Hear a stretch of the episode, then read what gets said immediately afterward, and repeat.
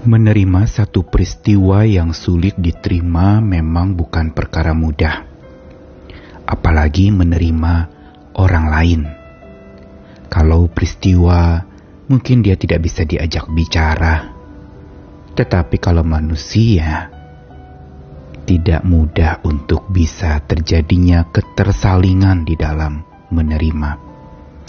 Dengan egonya masing-masing, satu manusia dengan sesamanya kerap memunculkan konflik, tidak mau mengalah, dan apalagi ketika kawan atau pasangan yang sudah melukai, tentu saja makin tidak mudah lagi untuk diterima begitu saja.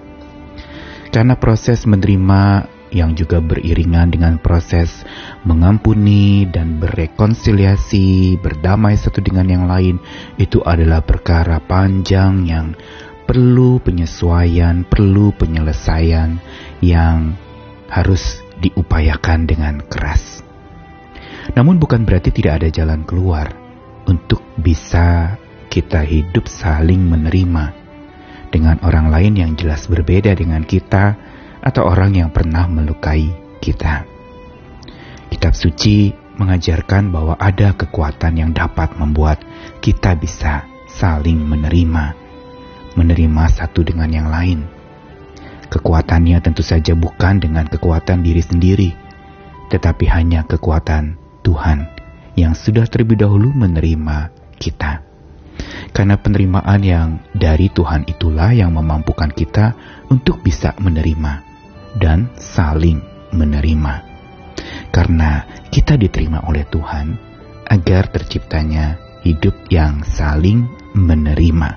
Saya Nikolas Kurniawan kembali menemani di dalam Sabda Tuhan hari ini dari Roma pasal 15 ayat yang ke-7, dibacakan dari Alkitab versi mudah dibaca atau VMD. Kristus telah menerima kamu, maka kamu juga harus saling menerima untuk kemuliaan Allah.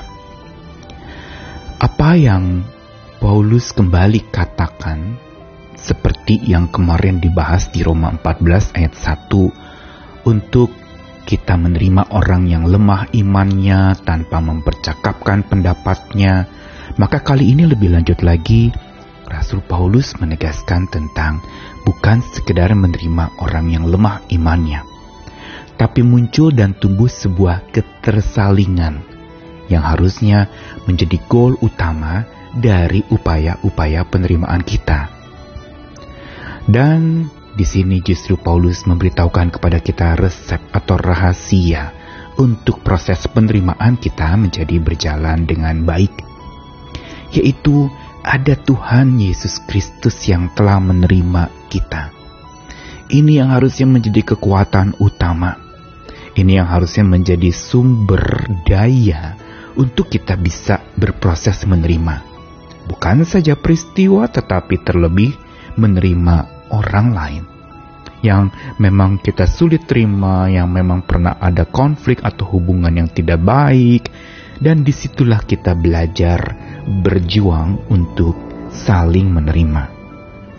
Dan karena saling menerima ini adalah puncak dari tujuan kita menerima, maka ada proses yang panjang. Yang pertama tentu saja kita harus menyadari bahwa kita diterima oleh Tuhan. Kita perlu memahami bahwa Tuhan menerima kita.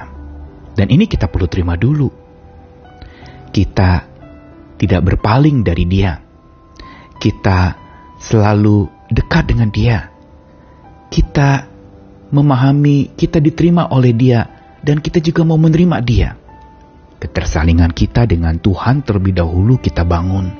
Baru kita saling menerima dengan sesama kita tercipta.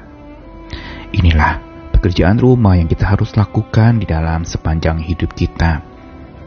Karenanya pesan dari apa yang Paulus katakan bahwa Kristus telah menerima kamu, karena itu kamu juga harus saling menerima untuk kemuliaan Allah. Ini mengajarkan kita sebuah pesan penting, yaitu jangan sekali-kali kita berpaling dari Dia dan tidak menerima Dia. yang sudah terlebih dahulu menerima kita. Karena bila kita berpaling dari Dia dan tidak menerima Dia yang menerima kita, tidak mungkin kita dapat saling menerima satu dengan yang lain.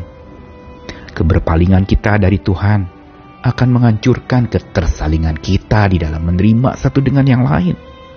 Dan ini perlu tiga pihak. Yang pertama diri kita sendiri, yang satu lagi adalah orang lain yang kita berupaya untuk menerimanya, dan yang satu tentu saja agen penerimaan dan agen kekuatan kita untuk menerima adalah Tuhan sendiri. Ketika kita tidak berpaling dari Tuhan dan orang yang kita mau terima itu juga tidak berpaling dari Tuhan, dia juga menerima Tuhan yang menerima dia dan kita juga menerima Tuhan yang menerima kita, maka kita baru bisa membangun sebuah hubungan yang saling menerima. Kita bukan setuju dengan kelemahan orang itu, tetapi kita belajar menerima segala kelemahannya.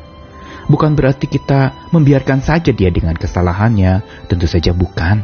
Tapi kita belajar terima dulu dia dengan kesalahannya sebelum kita berdoa dan berjuang untuk mengubah kelemahannya itu. Karenanya mari kita belajar untuk memahami dan menerima bahwa Tuhan kita menerima kita. Ini kekuatan utama. Dan baru setelah itu, tanpa kita berpaling dari Tuhan, kita juga belajar untuk menerima diri kita yang sudah diterima oleh Tuhan. Baru setelah itu kita belajar saling menerima satu dengan yang lain. Kuasa Tuhan memampukan kita. Kuasa kasih-Nya yang ajaib, yang kudus itu akan memampukan kita dan mengajarkan kita untuk hidup di dalam kasih yang sejati dan dahsyat itu. Makanya doa untuk ajarilah kami untuk saling mengasihi, saling mengampuni, saling mengerti, saling menerima, itu bisa terus kita lantunkan kepada Tuhan, karena memang hanya dari Dialah kekuatan untuk kita bisa menerima dan saling menerima, diterima untuk pula saling menerima. Tuhan mengasihi dan menerima kita, mari kita terus berterima kasih kepadanya dan belajar untuk saling menerima. Amin.